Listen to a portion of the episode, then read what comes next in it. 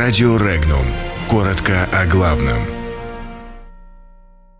Эстония ищет выгоду от провокации Киева. Путин назвал инцидент в Керченском проливе провокацией. Порошенко надеется на помощь НАТО. Посол России Александр Петров вызван в Министерство иностранных дел Эстонии. Жители Крымского Армянска вновь задыхаются. В Ингушетии выявлено фиктивное трудоустройство тысяч жителей.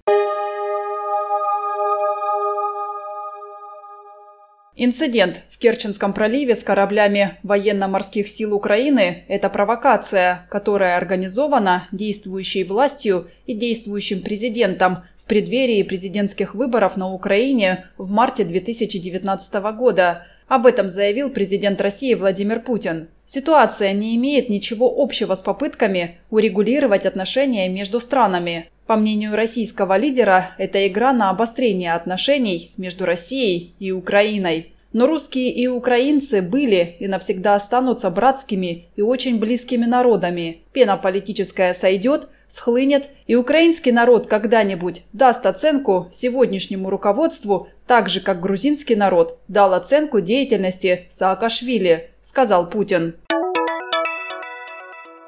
Заход кораблей Североатлантического альянса в Черное море позволит поддержать Украину на фоне инцидента в Керченском проливе. Об этом украинский президент Петр Порошенко заявил в интервью NBC. Вот нескольких кораблей НАТО в Черное море ради глобальной безопасности Порошенко назвал одним из возможных вариантов.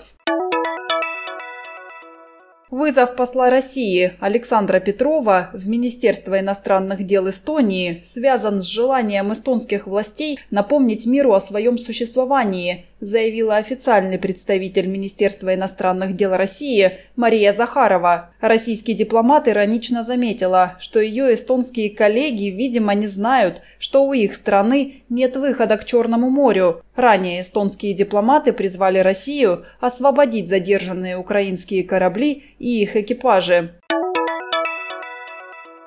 В крымском городе Армянск, где работает химзавод «Титан», периодически фиксируется превышение предельно допустимой концентрации химических веществ. Об этом на заседании парламента Крыма заявил республиканский министр экологии и природных ресурсов Геннадий Нараев. Ранее местные власти попросили жителей города потерпеть до полного выполнения плана модернизации крымского «Титана».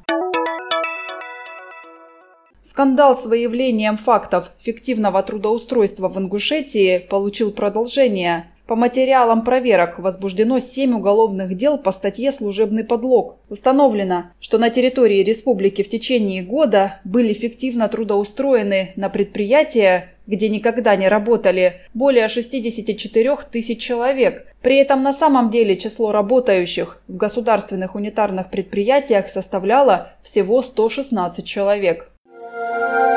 Подробности читайте на сайте Regnum.ru.